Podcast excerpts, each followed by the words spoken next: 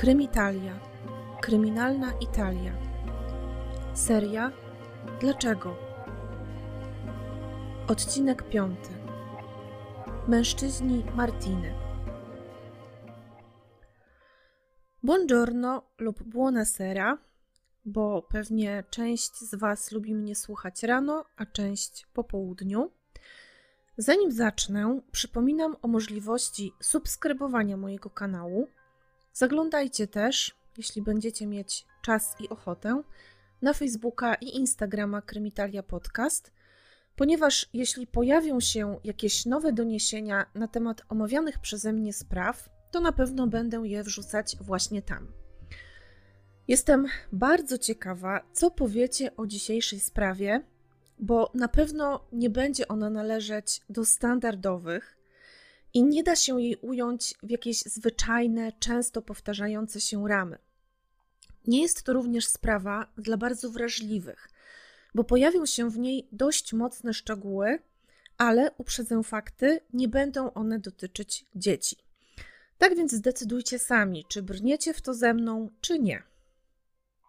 Historia rozpoczyna się niby jak wiele innych, całkiem zwyczajnych historii miłosnych, w momencie, kiedy spotyka się dwoje młodych ludzi. Albo może powinnam raczej powiedzieć wielu młodych ludzi, no ale wszystko po kolei. Jesteśmy w Mediolanie, głównym mieście Lombardii. Ona to 22-letnia studentka ekonomii i zarządzania na Uniwersyta Cattolica Martina Levato a on 29-letni broker Aleksander Betker. Mężczyzna pochodzi z bogatej rodziny i zawodowo zajmuje się głównie zarządzaniem nieruchomościami swojej matki. To tak na marginesie, jeszcze później trochę o tym wspomnę. Wpadają więc na siebie w maju 2013 roku w pewnym lokalu z muzyką latynoamerykańską i od razu przeskakuje pomiędzy nimi ta szczególna iskra – Pewnie wiecie o co chodzi. Ona jest ładną, ciemnowłosą i ciemnooką dziewczyną, on przystojnym mężczyzną o półdługich włosach w jasnobrązowym kolorze. Parę zaczyna łączyć przede wszystkim fizyczna namiętność i ich relacja kwitnie przez jakiś, jednak dość krótki czas, głównie na tej właśnie płaszczyźnie. Po tym wstępnym okresie miłosnych uniesień Aleksander postanawia, że to jednak już pora zakończyć relację z Martiną. Trudno powiedzieć, można jedynie spekulować, dlaczego tak się stało. Czy nie widzi dla nich wspólnej przyszłości, czy zwyczajnie chodzi o to, że mają inne priorytety w związku, albo może relacja naturalnie nie przeskoczyła na wyższy poziom. W każdym razie Martina i Aleksander przestają się spotykać co jednak wywołuje w dziewczynie bardzo duże niezadowolenie, graniczące wręcz z cierpieniem, ponieważ ten intrygujący mężczyzna bardzo, ale to bardzo jej się spodobał. Dołek nie trwa jednak długo, bo nie mija wiele czasu, kiedy para postanawia zacząć spotykać się ponownie. Przychodzi jednak lipiec. Przypominam, że poznali się w maju, czyli jest to bardzo, bardzo świeża sprawa. Mija zaledwie kilka miesięcy.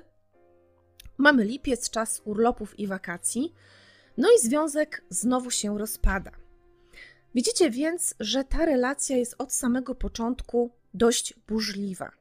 W tym właśnie okresie mniej więcej Aleksander niemal na oczach Martiny całuje inną dziewczynę i dlatego też między innymi jest to jeden z powodów do zerwania tej, tej relacji. W lipcu Martina wyjeżdża na urlop do Kalabrii, gdzie zaczyna spotykać się z dwoma mężczyznami, których już wcześniej znała. Jeden z nich to Leonardo, i z nim Martina była nawet wcześniej w takim krótkim, powiedzmy poważniejszym związku, a drugi to Nicole. Tutaj relacja ogranicza się jedynie do kontaktów fizycznych, na przykład w postaci seksu na plaży. W sierpniu Martina spędza wraz ze swoimi przyjaciółkami tydzień w Gallipoli w regionie Apulia. I tam nawiązuje bliższą relację z kolejnym mężczyzną, który nazywa się Antonio Margarito. Jego też znała już wcześniej, ponieważ poznali się przez wspólnych znajomych z Uniwersytetu Cattolica. No i na tych właśnie wakacjach w Apuli Martina i Antonio wymieniają się pocałunkiem na plaży, a następnie postanawiają wieczorem spotkać się na dyskotece w Gallipoli. Towarzyszy im również jedna z przyjaciółek Martiny, Emanuela. Wszyscy troje bardzo dobrze się bawią, ale po pierwszej w nocy Emanuela decyduje, że na nią już pora, no i wraca sama do domu. Martina i Antonio z kolei zostają, a tę noc kończą we wspólnym łóżku.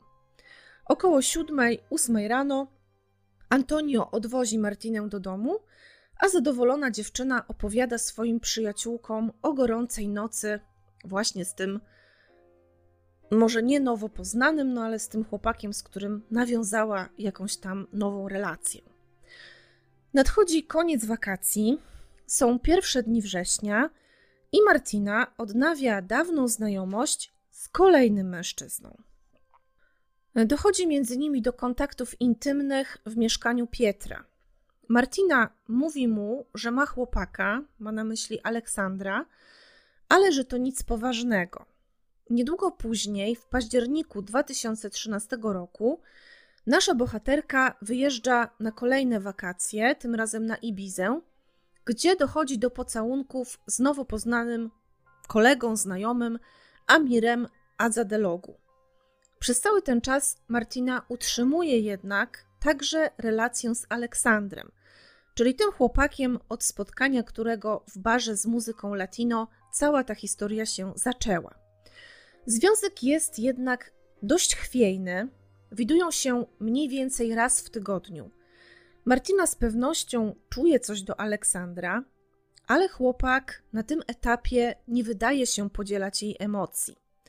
Para w kółko schodzi się i rozchodzi, a Martina nie zamierza z Aleksandra rezygnować, co wyraźnie nie podoba się jej przyjaciółkom, które uważają, że relacja z chłopakiem jest po prostu toksyczna.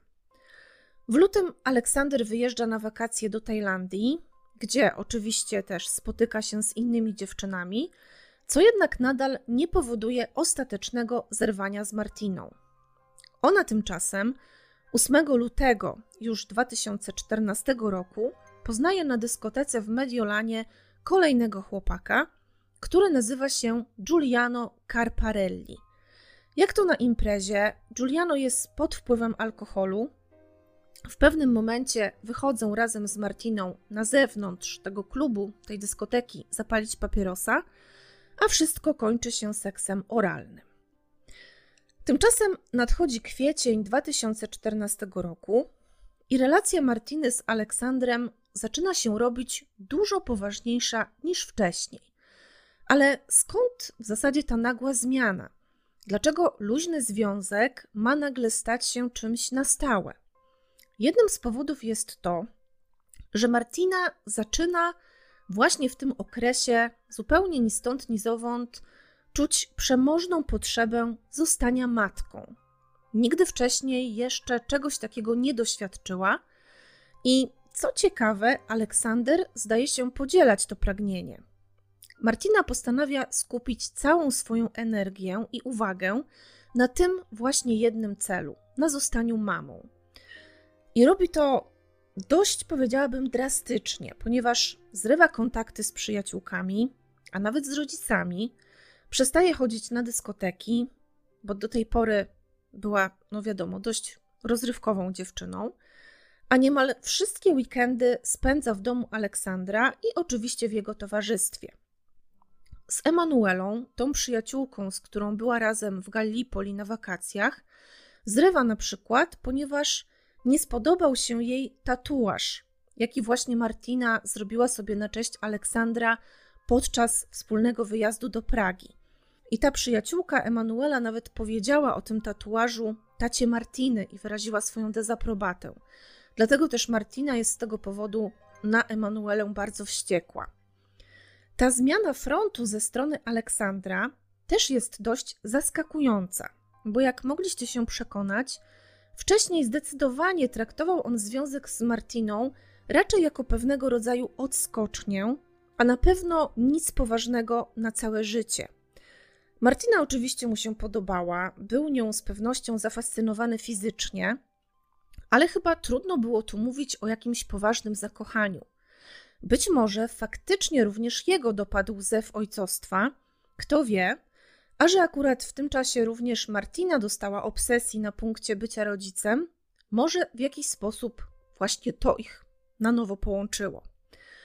To jednak nie jest jedyna zmiana, jaka zachodzi w związku tych dwojga. Pod koniec maja Aleksander zaczyna być o swoją dziewczynę bardzo zazdrosny. Kiedy na przykład widzi, jak pisze wiadomość do Nikola, tego chłopaka, z którym uprawiała seks na plaży w Kalabrii, wpada w całkowitą rozpacz. Wypytuje Martinę o to, co ją z nim łączyło, płacze, naciska, chce znać absolutnie wszystkie szczegóły. Wtedy dziewczyna przyznaje się mu, co i z kim konkretnie ją łączyło przez cały ten czas, już po poznaniu jego, kiedy spotykała się również z nim. I w tym momencie Aleksander wyznaje jej coś chyba jeszcze bardziej sensacyjnego, a mianowicie to, że jest żonaty. No i tutaj możemy sobie pospekulować, że być może właśnie to był powód tego, że nie chciał się wiązać na poważnie z Martiną. No, właśnie to, że już był z kimś na poważnie związany. Żona Aleksandra to chorwacka była modelka, z którą poznał się w bardzo młodym wieku i poślubił, jak miał 23 lata. Mieszkają oboje w tym samym budynku co mama Aleksandra i zresztą też jego teściowa, ponieważ ona tam pracuje chyba jako portierka lub taka zarządczyni całego bloku. No ale nasza Martina postanawia zignorować ten szczegół, uznając, że jej miłość do Aleksandra jest silniejsza i pokona nawet taką przeszkodę. Natomiast Aleksandrowi niezbyt dobrze idzie wybaczenie Martinie tych wszystkich zdrad, no bo w jego oczach to są oczywiście zdrady. Myślę, że to jest dość kuriozalna sytuacja, ponieważ tworzyli taki trochę związek, niezwiązek. On był żonaty, nie było tam raczej żadnych zobowiązań, a teraz nagle pojawia się problem zdrad, które, gdyby tak głębiej w to wszystko wejść, teoretycznie wcale zdradami nie były. Ale tego nie wiem, bo oczywiście mogło być tak, że mimo niestabilnej relacji para na przykład obiecała sobie wierność i wyłączność.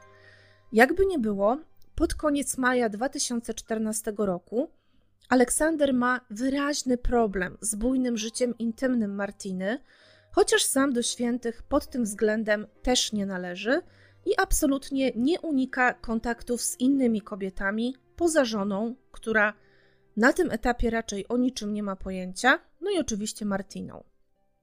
Tymczasem Martina nie ustaje w swoich przygotowaniach do zostania matką. I teraz, cytując klasyka, jak do tego doszło, nie wiem, ale oprócz tego, że ona cały czas marzy o tym byciu właśnie mamą, cały czas chce być z Aleksandrem, to mniej więcej właśnie w maju, w czerwcu 2014 roku w jej głowie zaczyna kiełkować takie dość szczególne przekonanie.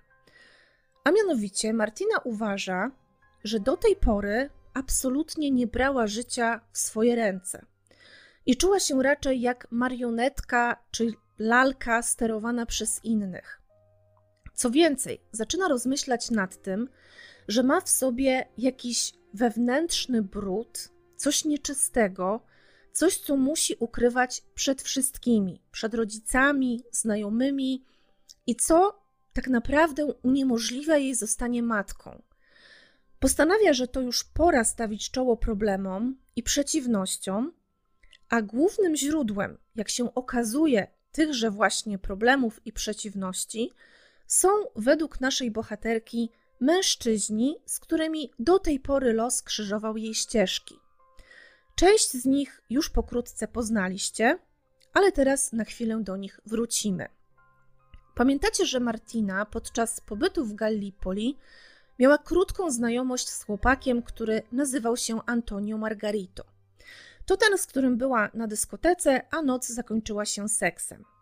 No i teraz, właśnie po tej swojej, można powiedzieć, przemianie wewnętrznej, Martina, a także oprócz tego, że po przemianie wewnętrznej, to też po wielu rozmowach i potokach łez ze strony Aleksandra, trochę zmienia front, a właściwie to nawet bardzo. ponieważ w tym momencie ona jest przekonana, czy wmawia to sobie, nie wiem, że to zbliżenie właśnie z Antoniem podczas tych wakacji miało nie odbyć się za jej zgodą. Antonio zmusił ją do tego siłą, czyli był to tak naprawdę gwałt.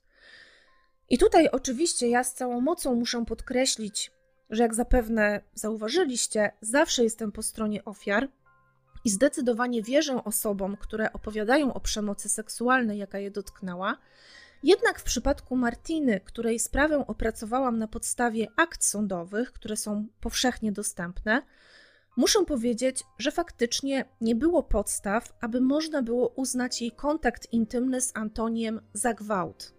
Potwierdzają to też zeznania jej przyjaciółek oraz fakt, na przykład, że mimo tego, że jak twierdziła, Antonio ją wręcz brzydził i bała się go, przez cały czas, już po tym, po tym epizodzie, utrzymywała z nim przyjacielski kontakt. Potwierdzają to oczywiście wiadomości, jakie między sobą wymieniali na Facebooku. Martina zaprosiła go nawet na imprezę z okazji zakończenia studiów. Podobnie rzecz się ma z Pietrem Barbini.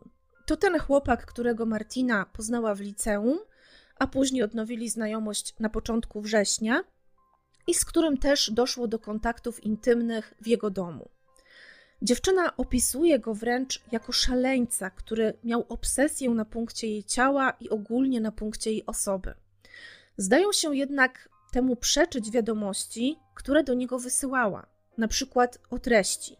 Jeśli chcesz dobrego pieprzenia, wiesz, gdzie mnie znaleźć. No i wreszcie Giuliano Carparelli, chłopak, którego Martina poznała na dyskotece w Mediolanie i który, jak się zdaje, kończy długą serię przygód dziewczyny, miotającej się pomiędzy różnymi mężczyznami a Aleksandrem. Pamiętacie, że opowiedziałam wam, że Martina i Giuliano wyszli z dyskoteki na papierosa, a zakończyło się to seksem. To jest wersja Giuliana, natomiast Martina opisuje to zgoła inaczej. Według jej wersji tej historii, to on miał do niej podejść na tej dyskotece, próbował ją od razu pocałować i zaczął dotykać. Następnie już na zewnątrz próbował nakłonić ją do stosunku seksualnego. I tutaj kolejny raz ustalenia śledztwa wykazują coś innego. Także i tym razem do kontaktów intymnych doszło za zgodą obojga zainteresowanych. Jak wiecie jednak, Martina z jakichś dość niezrozumiałych powodów zaczyna żywić ogromną nienawiść do tych mężczyzn. We własnej głowie widzi siebie jako ich ofiarę, wręcz przedmiot, czuje się wykorzystana i poniżona, i jakoś też właśnie to konkretne odczucie koliduje u niej wewnętrznie z byciem matką. To znaczy, ona sobie to tłumaczy w ten sposób, że najpierw musi zrobić porządek ze swoim życiem, stać się tak naprawdę bohaterką własnego życia, bo czuje, że tylko w ten sposób będzie w stanie sprostać macierzyńskim obowiązkom. Pozostaje tutaj trochę zagadką, co tak naprawdę doprowadziło do czego. Czy nalegania Aleksandra sprawiły, że Martina naprawdę zaczęła czuć się winna zdrad i wtedy skierowała swój gniew na mężczyzn, z którymi spała? Czy jednak ta obsesja zaczęła się w niej samej, a Aleksander tylko ją podsycał? No ale idźmy dalej, bo to jest dopiero początek. Przez cały ten czas, mniej więcej od końca maja 2014 roku, Aleksander nie ustaje w wysiłkach, aby dowiedzieć się absolutnie wszystkiego o intymnym życiu swojej dziewczyny z czasów, kiedy byli, ukośnik, nie byli razem. Zasypuje ją wiadomościami, w których żąda podania personaliów tych mężczyzn. I to nie tylko tych, z którymi Martina de facto uprawiała seks, ale także tych, którzy ją na przykład jedynie pocałowali. Martina spełnia wszystkie te prośby, wysyła nawet Aleksandrowi kopie wiadomości, jakie wymieniała z innymi chłopakami. 19 maja 2014 roku dochodzi do pewnej sytuacji. Po 23 na policję wpływa zgłoszenie od pracownika pewnego mediolańskiego hotelu. Opowiada on, że do holu hotelu wpadł jakiś czas wcześniej młody mężczyzna. Trzymał się on za dłoń, a na tej dłoni widniała wyraźna rana. Na miejsce została przysłana karetka, a poszkodowanym okazał się Antonio Margarito. Policja po przyjeździe do hotelu zastaje w nim również młodą kobietę w stanie widocznego wzburzenia i zmieszania. Jest nią nie kto inny jak Martina Lewato. Antonio zeznaje, że znają się z Martiną przez znajomych z uniwersytetu, że spędzali razem wakacje rok wcześniej, to już wiecie, i od tamtego czasu właściwie nie mieli za dużo kontaktu. Natomiast według jego zeznania, tego właśnie dnia Martina zadzwoniła do niego wcześniej, powiedziała mu, że rozstała się ze swoim chłopakiem i z uwagi na miło spędzony wspólnie czas rok wcześniej, chciałaby poznać Antonia bliżej, bo być może wyniknęłoby z ich znajomości coś więcej. Antonio zgodził się na to, zgodził się spotkać ze swoją dawną znajomą i wsiadł do jej auta. Najpierw pojechali w okolice uniwersytetu, ale tam nie mogli znaleźć żadnego ustronnego miejsca. Postanowili więc jechać na odosobniony parking hotelu Quark. Opowiada dalej, że przenieśli się oboje na tylne siedzenia auta, już na tym parkingu, i tam Martina zaczęła zdejmować mu spodnie i bieliznę. I kiedy zaczęła dotykać jego miejsc intymnych, poprosiła, żeby zamknął oczy, ponieważ ma dla niego niespodziankę. Chłopak zrobił to, ale już po chwili coś go tknęło i otworzył oczy. Wtedy zobaczył, że Martina trzyma w ręku nóż, który znajduje się niebezpiecznie blisko jego genitaliów. Antonio wtedy zerwał się i zablokował ten nóż ręką, przez co poniósł obrażenia pomiędzy palcami i na udzie na wysokości pachwiny. Zeznania Martiny, jak się pewnie już domyśliliście, odbiegają oczywiście dość mocno od zeznań Antonia. Jak już Wam wspomniałam wcześniej, dziewczyna już w swojej głowie wtedy oskarżała go o gwałt. Teraz twierdzi, że od niemal roku nosi przy sobie nóż z obawy, że sytuacja mogłaby się powtórzyć. Spotkała się z Antoniem tego dnia z własnej inicjatywy, ponieważ zamierzała go poinformować, że chce złożyć na niego oficjalne doniesienie na policję. Kiedy Antonio zaproponował, żeby się przejechali, zgodziła się bez wahania. Zatrzymali się na pustym, odizolowanym od ulicy parkingu hotelu Quark i tam w aucie Martina wyznała chłopakowi, co zamierza zrobić. W odpowiedzi Antonio ponownie próbował ją wykorzystać. Kiedy zaczął lizać jej szyję i kłaść siłą jej dłoń na swoim przyrodzeniu, dziewczyna wystraszyła się, wyciągnęła nóż i zraniła go w obronie własnej. Podczas gdy policja zabezpiecza ślady w aucie i w hotelu, na miejscu zjawia się Aleksander Betker. Od razu zastrzega, że bardzo prosi o dyskrecję, ponieważ jest żonaty, więc nie chce, aby o jego obecności na miejscu zdarzenia w jakiś sposób dowiedziała się jego żona. On sam o wszystkim dowiedział się od Martiny, która do niego wcześniej zadzwoniła i poprosiła, żeby przyjechał. Dzień później Martina zeznaje ponownie. W obu jej historiach, tej, którą opowiedziała zaraz po zdarzeniu dzień wcześniej, i w kolejnej, zaczynają pojawiać się drobne nieścisłości. Najpierw twierdziła, że zadzwoniła do Antonia, ponieważ chciała go poinformować, że składa na niego oficjalne doniesienie w sprawie tego gwałtu sprzed roku. Teraz z kolei zeznaje, że jej celem było jedynie usłyszenie od niego słowa przepraszam. Antonio również zeznaje i pokazuje śledczym wiadomości, jakie wymieniali z Martiną. Od razu rzuca się w oczy ich przyjacielski ton. Chłopak nazywa na przykład Martinę zdrobniale Marti. W jednej z rozmów Martina wypytuje go o to, czy opowiadał komukolwiek o ich nocy w Gallipoli. Na co Antonio odpisuje, że wspomniał tam jednemu czy drugiemu przyjacielowi, ale tak zwyczajnie jak to wśród bliskich osób, no i że przecież jakie to ma właściwie znaczenie, czy ktoś o tym wie, czy nie, to jest ich sprawa, nic złego i tak dalej. Na co Martina odpisuje jasne, przecież nie popełniliśmy żadnego przestępstwa, a wręcz przeciwnie. No, oprócz tego te rozmowy to są takie zwyczajne, przyjacielskie pogaduszki, między innymi na tematy uniwersyteckie, towarzyskie i inne. Pamiętacie również, że Martina także swoim przyjaciółkom opowiadała o gorącej nocy z Antoniem i nie było wtedy nawet mowy o jakimkolwiek przymusie czy jej niechęci do kontaktów z nim. Natomiast wiadomość, jaką Antonio dostaje od Martiny z prośbą o spotkanie, czyli tego dnia, kiedy doszło do całego tego incydentu z nożem, jest już zdecydowanie dużo bardziej chłodna i oficjalna. Właśnie tak, jakby w Martinie zaszła jakaś nagła zmiana. Chłopak po otrzymaniu tej wiadomości dopytuje wręcz, czy stało się coś poważnego.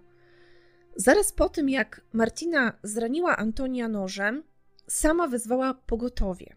Jednak ta rozmowa jest tak chaotyczna i nawet bym powiedziała nielogiczna, że sam operator ma problem ze zrozumieniem dziewczyny. Martina mówi, że ktoś chciał ją zgwałcić, ale już uciekł, a ona zraniła go nożem. Ciągle podkreśla, że zadzwoniła na pogotowie, jakby chciała już w tym momencie przygotować sobie jakąś linię obrony.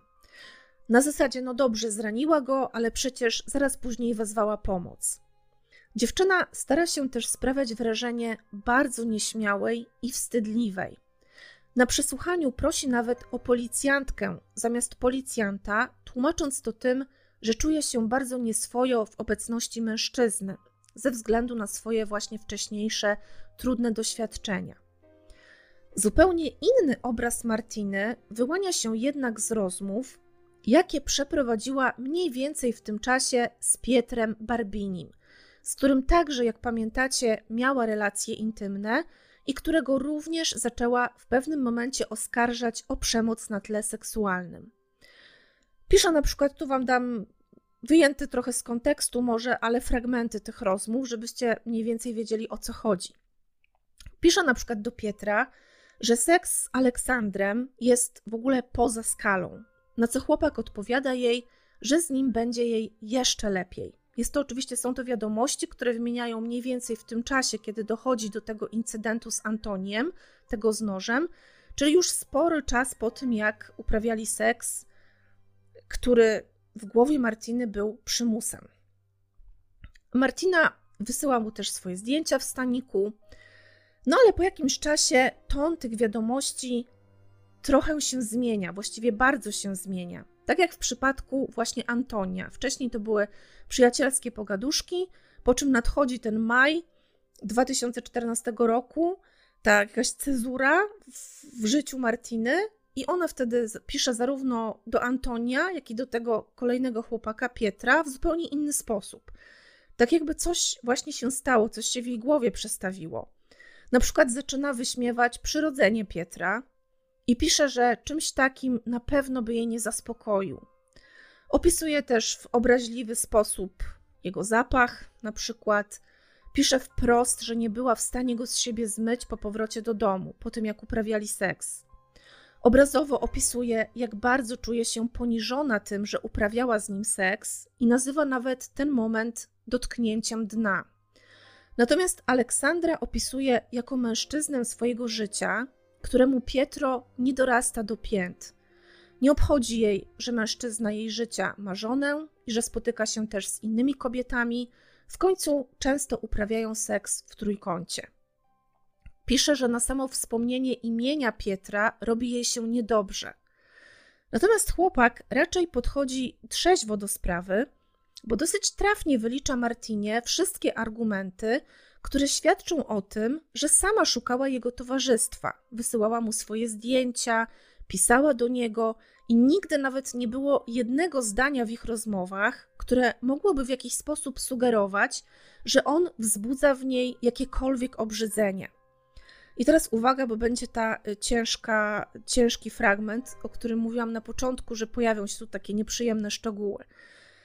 E, a więc chodzi o to, że z rozmów Pietra i Martiny wynika również, że ona i Aleksander są koprofilami. Mam nadzieję, że wiecie, co to znaczy, a jak nie, no to łatwo sprawdzić.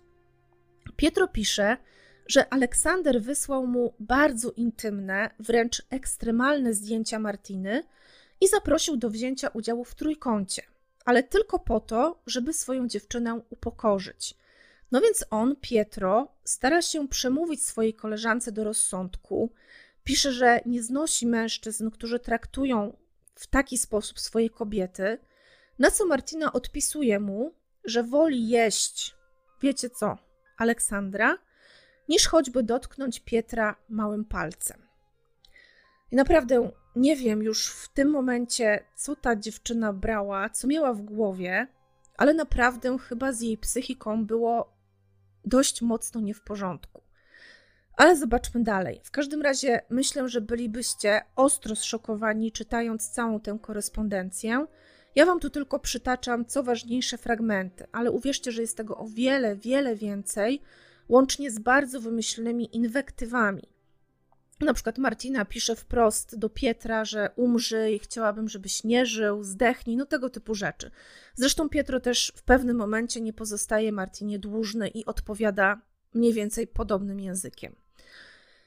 Tymczasem nadchodzi czerwiec 2014 roku.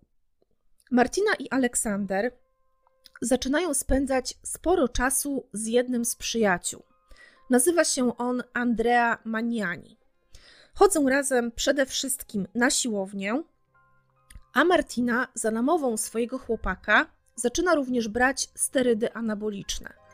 No pomysł po prostu wybitny dla kogoś, kto w niedalekiej przyszłości planuje zajść w ciążę. Anaboliki zamiast kwasu foliowego.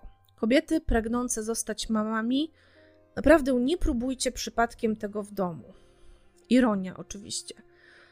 Również w tym samym miesiącu, w czerwcu, Amir Azadelogu, ten chłopak, z którym Martina miała przelotny romans na Ibizie, zaczyna dostawać bardzo dokuczliwe, a wręcz napastliwe wiadomości. Ktoś usilnie stara się go wypytać o jego relacje z Martiną Lewato. Amir zna oczywiście numer Martiny i widzi, że te właśnie wiadomości są z tego numeru wysyłane, ale jakoś tam podskórnie czuje, że to raczej nie Martina to pisze. Odpisuje więc, że absolutnie do niczego między nimi nie doszło. Żeby już ta osoba, która go tam nęka, dała mu święty spokój. Nadchodzą kolejne wakacje. Połowę lipca Martina i Aleksander spędzają oddzielnie. Mężczyzna zaczyna spotykać się też z inną kobietą, Eleną. Dochodzi między nimi również do kontaktów intymnych. Przypomnę tylko, że w tym czasie Aleksander jest również oficjalnie żonaty z tą chorwacką modelką.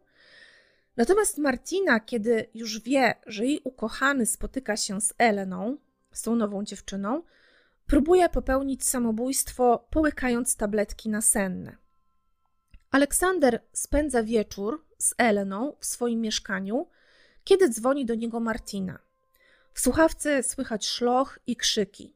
Dziewczyna grozi, że się zabije, jeśli Aleksander do niej nie wróci. Aleksander po tym telefonie dzwoni do ojca Martiny, wybucha wielka awantura, krzyczy do niego, żeby ratował swoją córkę.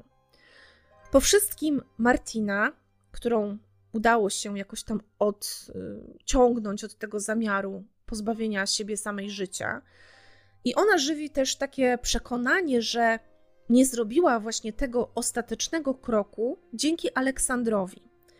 No i postanawia po raz kolejny, po tym tatuażu, który już ma zrobiony też na jego cześć, to chyba był po prostu wyraz jego imię Aleksander, postanawia po raz kolejny zrobić na swoim ciele coś na cześć ukochanego. No i co to jest tym razem? Ano na twarzy każe sobie wyciąć bliznę w kształcie litery A na policzku. A jak Aleksander, oczywiście.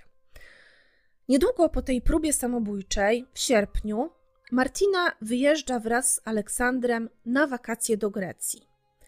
Wtedy też Aleksander wysyła wiadomości do jednej z przyjaciółek Martiny.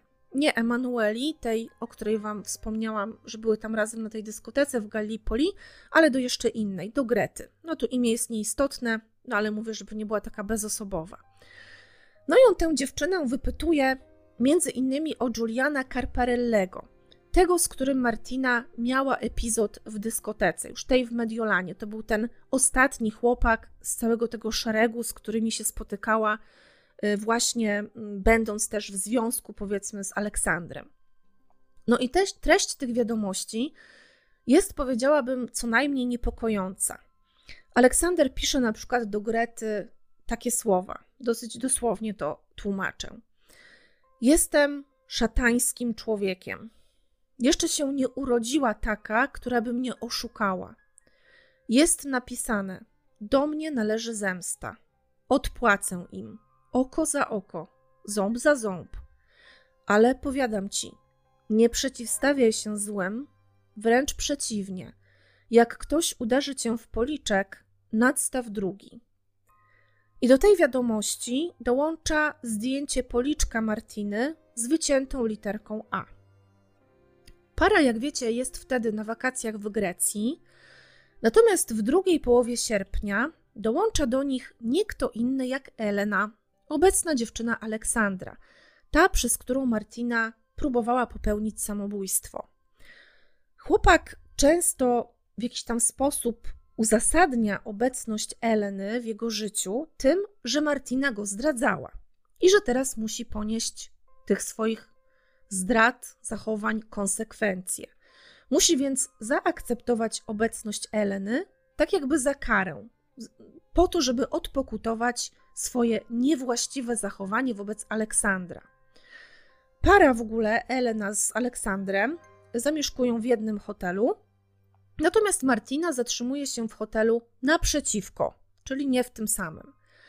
Aleksander i Elena zachowują się normalnie, to znaczy tak jak większość par będących w świeżym związku, nie szczędzą sobie czułości i pocałunków, natomiast na Martinie zdaje się to nie robić większego wrażenia.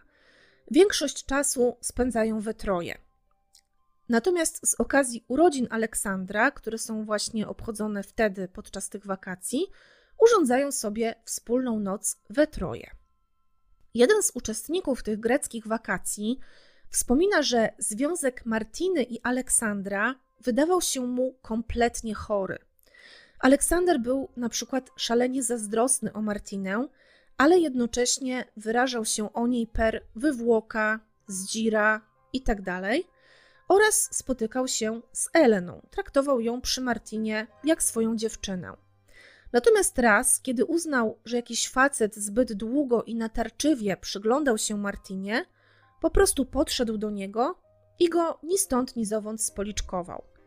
Sprawiał wrażenie osoby niezrównoważonej, wręcz niebezpiecznej, a także miał skłonności do przesady i do dramatyzowania. Krótko po wakacjach Aleksander zaczyna insynuować w rozmowach ze swoją dziewczyną Eleną, że wkrótce Martina zrobi coś bardzo złego. Coś, za co będzie musiała spędzić wiele lat w więzieniu. I dlatego właśnie Elena, według oczywiście Marty, Aleksandra, powinna zaakceptować obecność Martiny w życiu swojego chłopaka. No i wtedy już Elena zaczyna naprawdę bać się tego wszystkiego, co ten jej chłopak jej opowiada. Nie wiem, czy ona wie, że on ma też żonę, nie wiem też na tym etapie, czy ta żona już coś, czegoś się domyślała, no bo on pędził takie życie no zupełnie niebieskiego ptaka. Nie miał oczywiście, jak wspomniałam na początku, stałej pracy. On pochodził z bogatej rodziny, zajmował się nieruchomościami swojej, należącymi do swojej mamy. Y, tak więc na pewno miał, powiedzmy, bardzo elastyczny czas pracy. No ale mimo wszystko, ciągle te wyjazdy, wyjścia, randki i tak dalej, nie wiem, czy ta jego żona w tym momencie o wszystkim wiedziała. Takiej informacji nie znalazłam.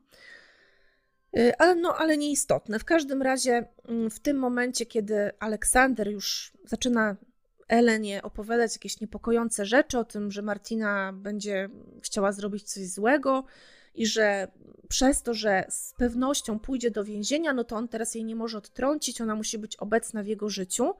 No i Elenę już tak bardzo to wszystko męczy. Oprócz tego on też zaczyna domagać się od niej listy jej ex-chłopaków i wszystkich mężczyzn, z którymi cokolwiek w przeszłości ją łączyło, nawet wtedy, kiedy jeszcze się nie znali, no to wtedy już wreszcie jest dla niej tego wszystkiego za dużo i postanawia z Aleksandrem zerwać. Tymczasem nadchodzi 15 listopada 2014 roku. Na policję zgłasza się Giuliano Carparelli. Znacie go już. Jest to jeden z tych przypadkowych kochanków Martiny, ten z dyskoteki w Mediolanie. Ten ostatni. Mężczyzna opowiada, że tego dnia około 9 rano przyjechał do Mediolanu po dwutygodniowym pobycie w Nowym Jorku. Kiedy około 14.30 wychodził ze swojego mieszkania, zobaczył po swojej lewej stronie kobietę. Miała ona około 1,60 m, 1,70 m wzrostu, ciemną karnację i była ubrana w puchową kurtkę z kapturem. Na nosie miała przylepione cztery białe plastry. Wyglądało to tak, jakby była po jakiejś operacji. Kiedy zobaczyła Juliana, wyciągnęła w jego stronę metalowy pojemnik i rozpyliła jakąś substancję. Nie udało jej się jednak go dosięgnąć, ponieważ on bardzo przytomnie zasłonił się parasolką, którą miał w ręku. Tego dnia albo padał deszcz, albo zapowiadali w prognozach deszcz, tak więc on wziął ze sobą na wszelki wypadek parasolkę. Wtedy ta kobieta zaczęła się bardzo szybko oddalać i Giuliano zdążył zauważyć, że wsiada do Fiata Punto. Dostrzegł rejestrację tego samochodu i zrobił zdjęcia telefonem. Nie zamierzał tego wszystkiego odpuszczać, podszedł więc do swojej napastniczki, ale wtedy poczuł, że z tyłu atakuje go ktoś jeszcze. Jakiś mężczyzna pryskał w jego stronę sprayem z takiego samego pojemnika, jaki miała wcześniej kobieta. Giuliano poczuł wtedy silny ból w szyi i na prawej stronie twarzy i zrozumiał, że to już nie są przelewki. Odwrócił się więc i pobiegł jak najszybciej, żeby się gdzieś schronić. Po drodze zgubił iPhone'a, którego, jak zdążył zauważyć, podniósł i schował ścigający go mężczyzna, aby zaraz potem oddalić się w nieustalonym kierunku. W tym iPhone'ie, pamiętacie, były zdjęcia mm, tablic rejestracyjnych tego samochodu, do którego wsiadła kobieta. Giuliano pamiętał, że napastnik miał na głowie jasny kapelusz, spod którego wystawały kręcone jasne włosy, jasną karnację i około 1,80 m wzrostu. Świadkowie zeznają, że dzień wcześniej widzieli w tej okolicy parę, która przesiedziała w samochodzie kilka godzin, ani razu z niego nie wychodząc. Kobieta miała na nosie plastry, tak jakby była świeżo po operacji chirurgicznej. Sam Giuliano zeznaje, że jakiś czas wcześniej, kiedy był jeszcze za granicą, dostał telefon od pewnej kobiety, która przedstawiła się jako pracownica prokuratury.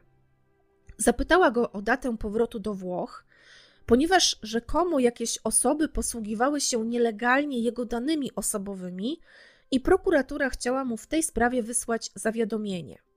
Podobny telefon otrzymał też brat Juliana, a kobieta podająca się za pracownika prokuratury pytała tym razem o adres domowy Juliana. Mija 8 dni i dochodzi do kolejnego ataku. Tym razem ofiarą jest Pietro Barbini. Tak, ten sam, z którym swego czasu spała Martina Levato i z którym tak uroczo konwersowała m.in. na temat koprofili czy jego atrybutów męskości. Okoliczności zdarzenia są bardzo podobne jak w przypadku Juliana. Od pewnego czasu Pietro, który niedawno wrócił z Francji, dostaje telefony. Dziwny, taki jakby trochę mechaniczny głos oznajmia mu, że przyszła do niego paczka z Paryża i że musi ją odebrać pod wskazanym adresem. Pietro jest bardzo zdziwiony, ale postanawia udać się w to miejsce. Towarzyszy mu ojciec. I kiedy chłopak naciska guzik domofonu z podanym wcześniej przez tajemniczego rozmówcę numerem, nie wie jeszcze, że to pułapka, ponieważ żadna firma kurierska nie istnieje, a adres został wybrany przypadkowo. W pewnym momencie zbliżają się do niego dwie osoby mężczyzna i kobieta. Zszokowany Pietro zostaje oblany kwasem prosto w twarz. Zrywa z siebie kurtkę i koszulkę i krzyczy do ojca: Tato, uciekaj, uciekaj, to jacyś szaleńcy. I sam rzuca się do ucieczki. Biegnie za nim mężczyzna z młotkiem stolarskim w ręku. W tym czasie kobieta zdążyła się już ulotnić. Pietro, który biegnie właściwie bez ubrań, z połową twarzy i okiem spalonym kwasem, decyduje się w pewnej chwili na bardzo śmiały i odważny krok, a mianowicie postanawia rzucić się na swojego napastnika i go obezwładnić. I to mu się udaje. Z pomocą przychodzi ojciec i przypadkowy przechodzień. No i tutaj przy tej okazji oczywiście taki mały apel. Proszę, reagujmy na takie sytuacje, bo nigdy nie wiadomo, co nam się może przydarzyć, i wtedy naprawdę pomoc przypadkowej osoby może się okazać na wagę złota. Z nieczulicy mówmy nie. Agresor zostaje oczywiście aresztowany, no i jest nim niespodzianka, suspens Aleksander Betker. Pietro trafia do szpitala. Jego stan, jak możecie sobie wyobrazić, jest tragiczny. Kwas zdążył spenetrować już głębokie warstwy skóry. Lekarze starają się z całych sił uratować jego prawe oko. Operacje plastyczne w jakiś tam sposób pomagają, ale Pietro, którego niegdyś uważano za najprzystojniejszego chłopaka w szkole, pozostanie niestety oszpecony już na zawsze. Giuliano, który wtedy jest w pracy za granicami Włoch i cudem dzięki rozpostartemu parasolowi udało mu się uniknąć losu Pietra, rozpoznaje na rozpowszechnionym w mediach zdjęciu dwojga napastników tych samych ludzi, którzy zaatakowali wcześniej jego. Policja przegląda rejestr rozmów Aleksandra, a także Pietra. No i jedynym wspólnym kontaktem jest w nim Martina Lewato. Ojciec Pietra, zapytany o to nazwisko, przez chwilę się namyśla. Zaraz jednak przypomina sobie, że jest to dawna koleżanka z liceum Pietra. Mężczyzna powie później, że spotkał wtedy wspaniałych policjantów, którzy byli ogromnymi profesjonalistami i dzięki temu również on był w stanie zachować jako taką równowagę psychiczną w tak trudnym położeniu. No i na przykład właśnie przypomniał sobie to nazwisko. Martina, zapytana przez policję o to, co robiła i gdzie była w czasie ataku na Pietra, odpowiada, że była u przyjaciela, u Andrei Maniani. To jest ten sam, który y, tam chodził z nimi namiętnie na tę siłownię. Jednak Andrea nie potwierdza tej wersji a właściwie potwierdza, że Martina była u niego, ale ramy czasowe się nie zgadzają. To znaczy, według niego nie była wtedy, kiedy ona zeznała, że była.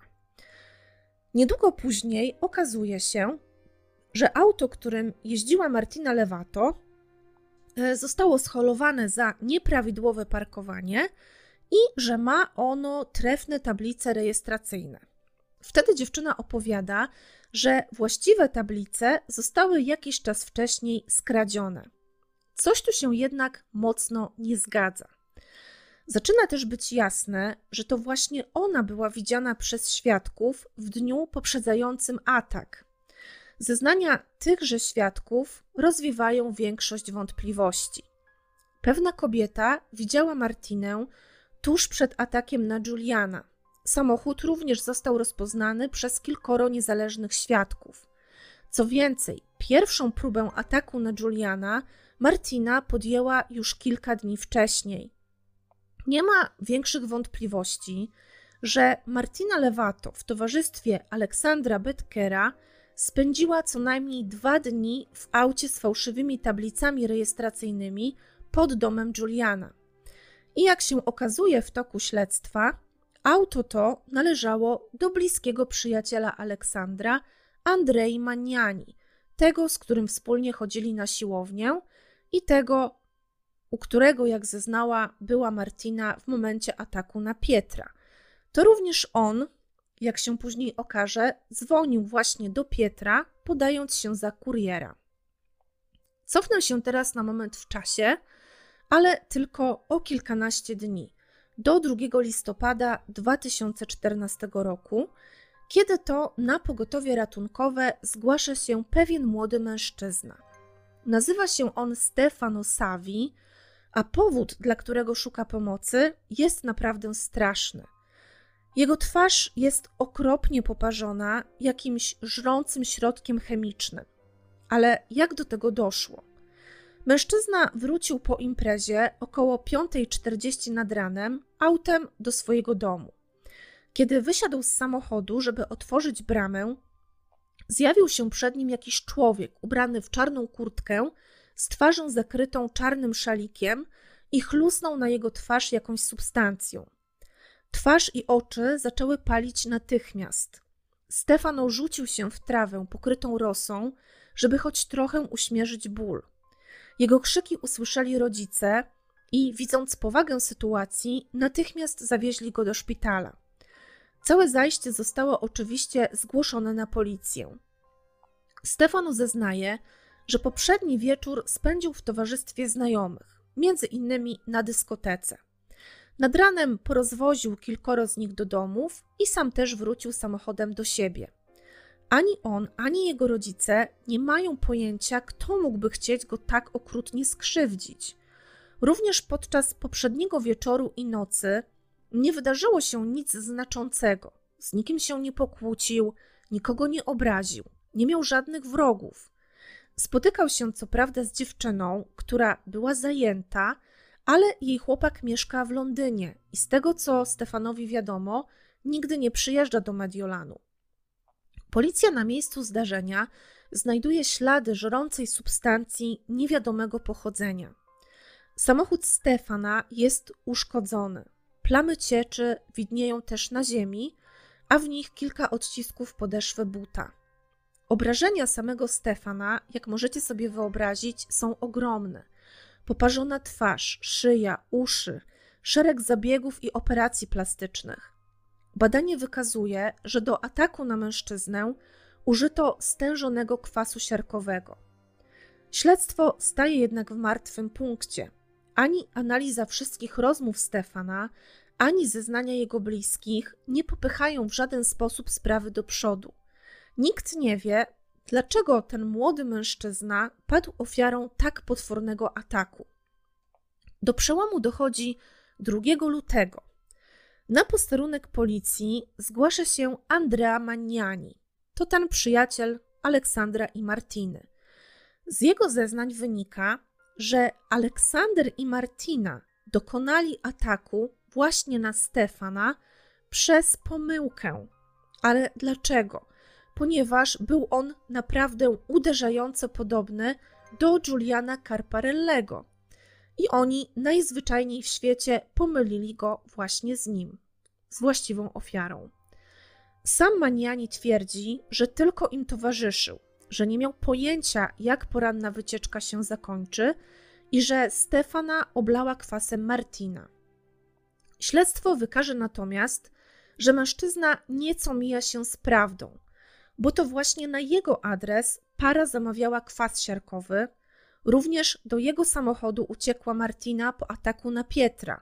Zresztą jego samego nagrały też wówczas kamery monitoringu. No i ten atak na niewłaściwą osobę, bo jak sobie spojrzycie na ramy czasowe, to zobaczycie, że to się stało przed atakiem na Juliana i na Pietra. Tak więc ten atak na niewłaściwą osobę zupełnie nie zniechęcił Martiny ani nie przytłumił jej mściwych zamysłów. Mimo wszystko postanowiła zaatakować Juliana, tym razem tego właściwego. Przecież musiała go ukarać za to, że przez niego czuła się brudna i upokorzona. Policja sprawdza komputery podejrzanych. Martina wielokrotnie wchodziła na profil Juliana na Facebooku w dniach poprzedzających atak. Szukała również jakiegoś punktu internetowego, z którego mogłaby zadzwonić do Juliana, podając się za pracownicę prokuratury.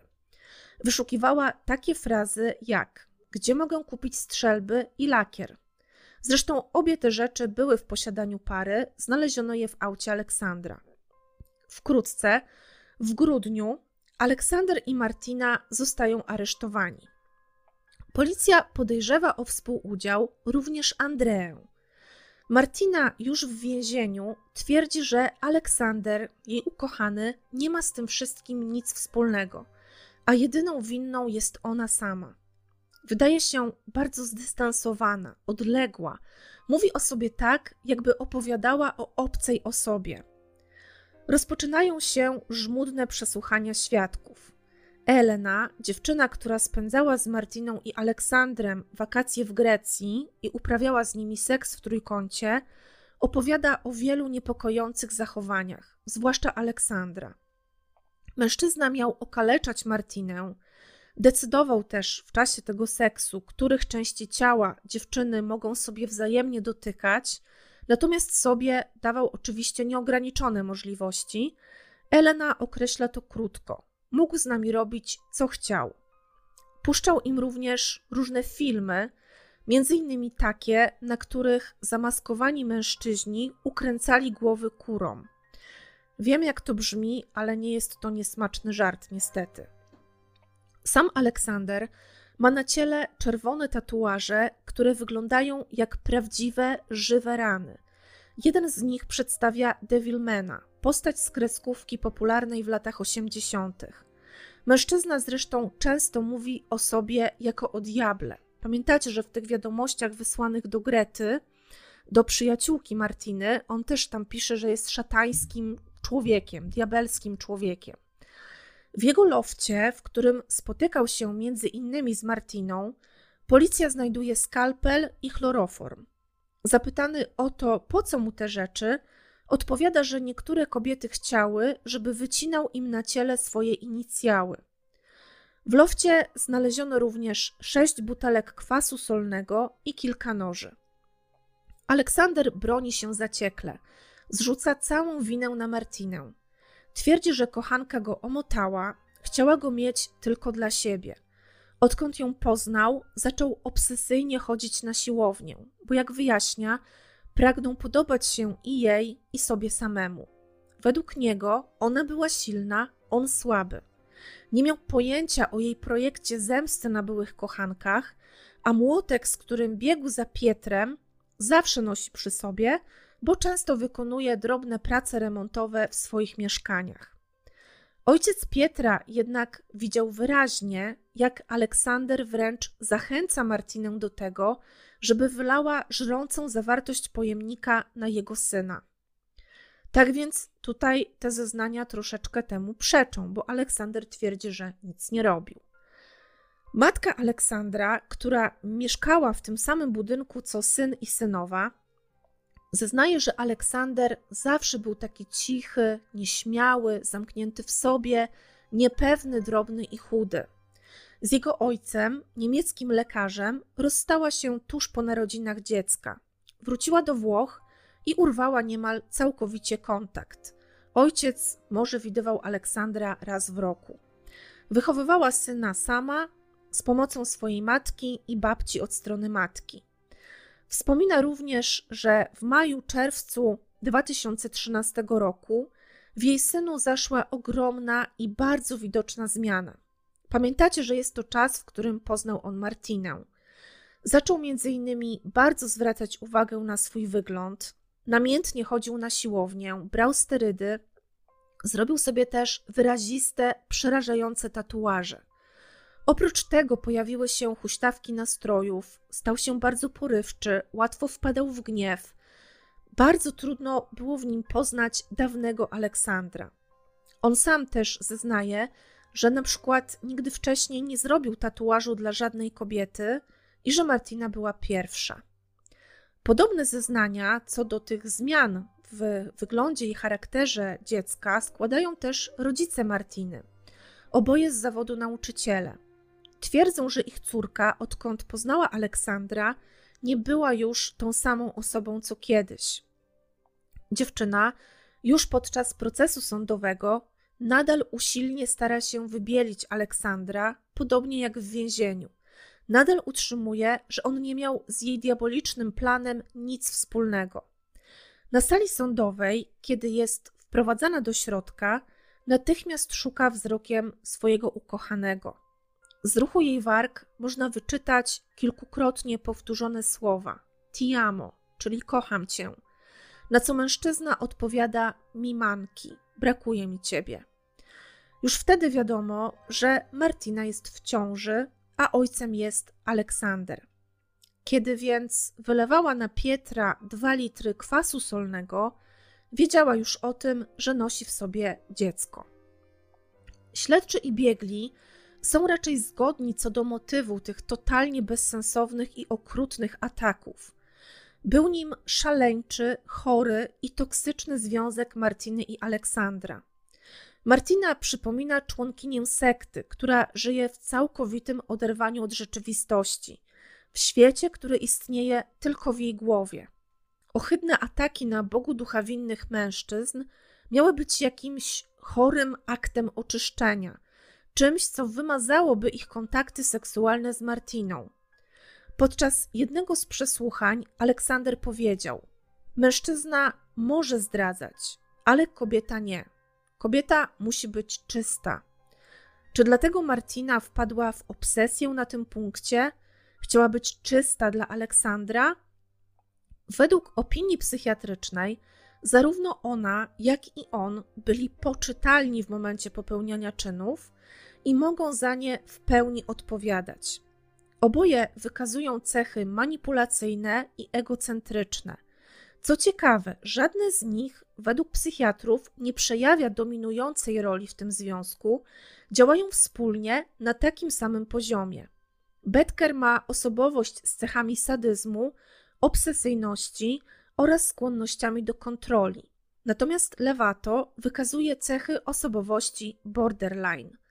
Ataki prawdopodobnie planował Aleksander, natomiast wykonawczynią była Martina.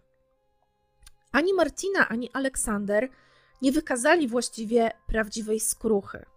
Mężczyzna patrzył na sali sądowej zupełnie niewzruszony na zdeformowaną twarz Stefana. W sierpniu 2015 roku Martina urodziła syna. Sąd zdecydował, że dziecko powinno zostać oddane zupełnie obcej rodzinie do adopcji. Nie będę Was tutaj zanudzać szczegółami ze wszystkich procesów, powiem Wam tylko, na jakie kary ostatecznie skazano oskarżonych. W 2018 roku doszło do procesów w sądzie kasacyjnym i tak Martina została już nieodwołalnie skazana na 19 lat i 6 miesięcy pozbawienia wolności, Aleksander na 21 lat i Andrea Magnani na 8 lat i 9 miesięcy.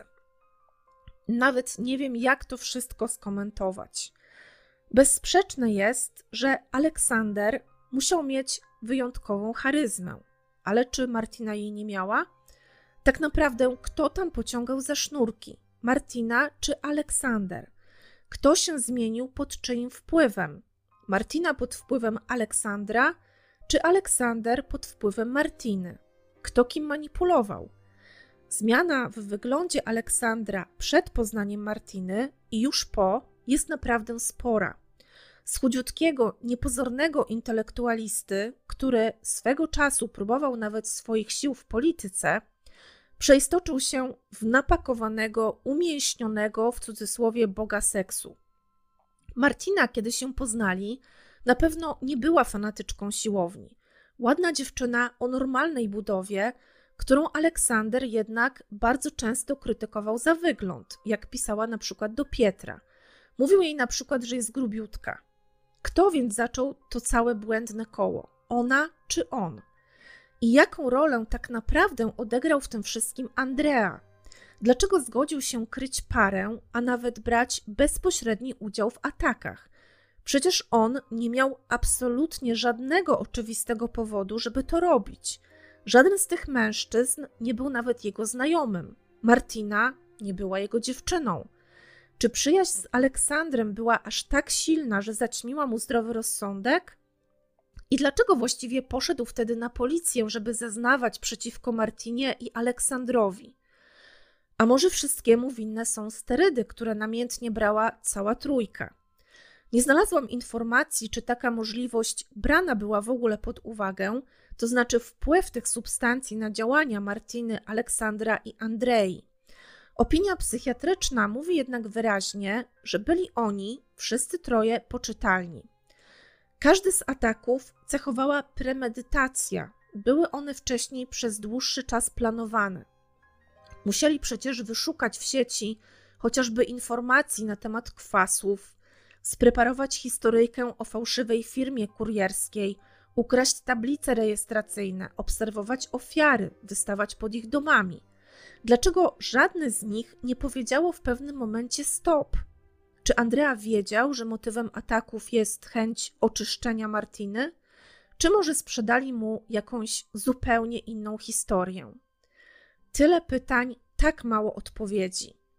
Dajcie proszę znać, co Was zaintrygowało w tej sprawie i jak w ogóle postrzegacie całą historię Martiny i Aleksandra. Czy można ją nazwać przypadkiem szaleństwa we dwoje?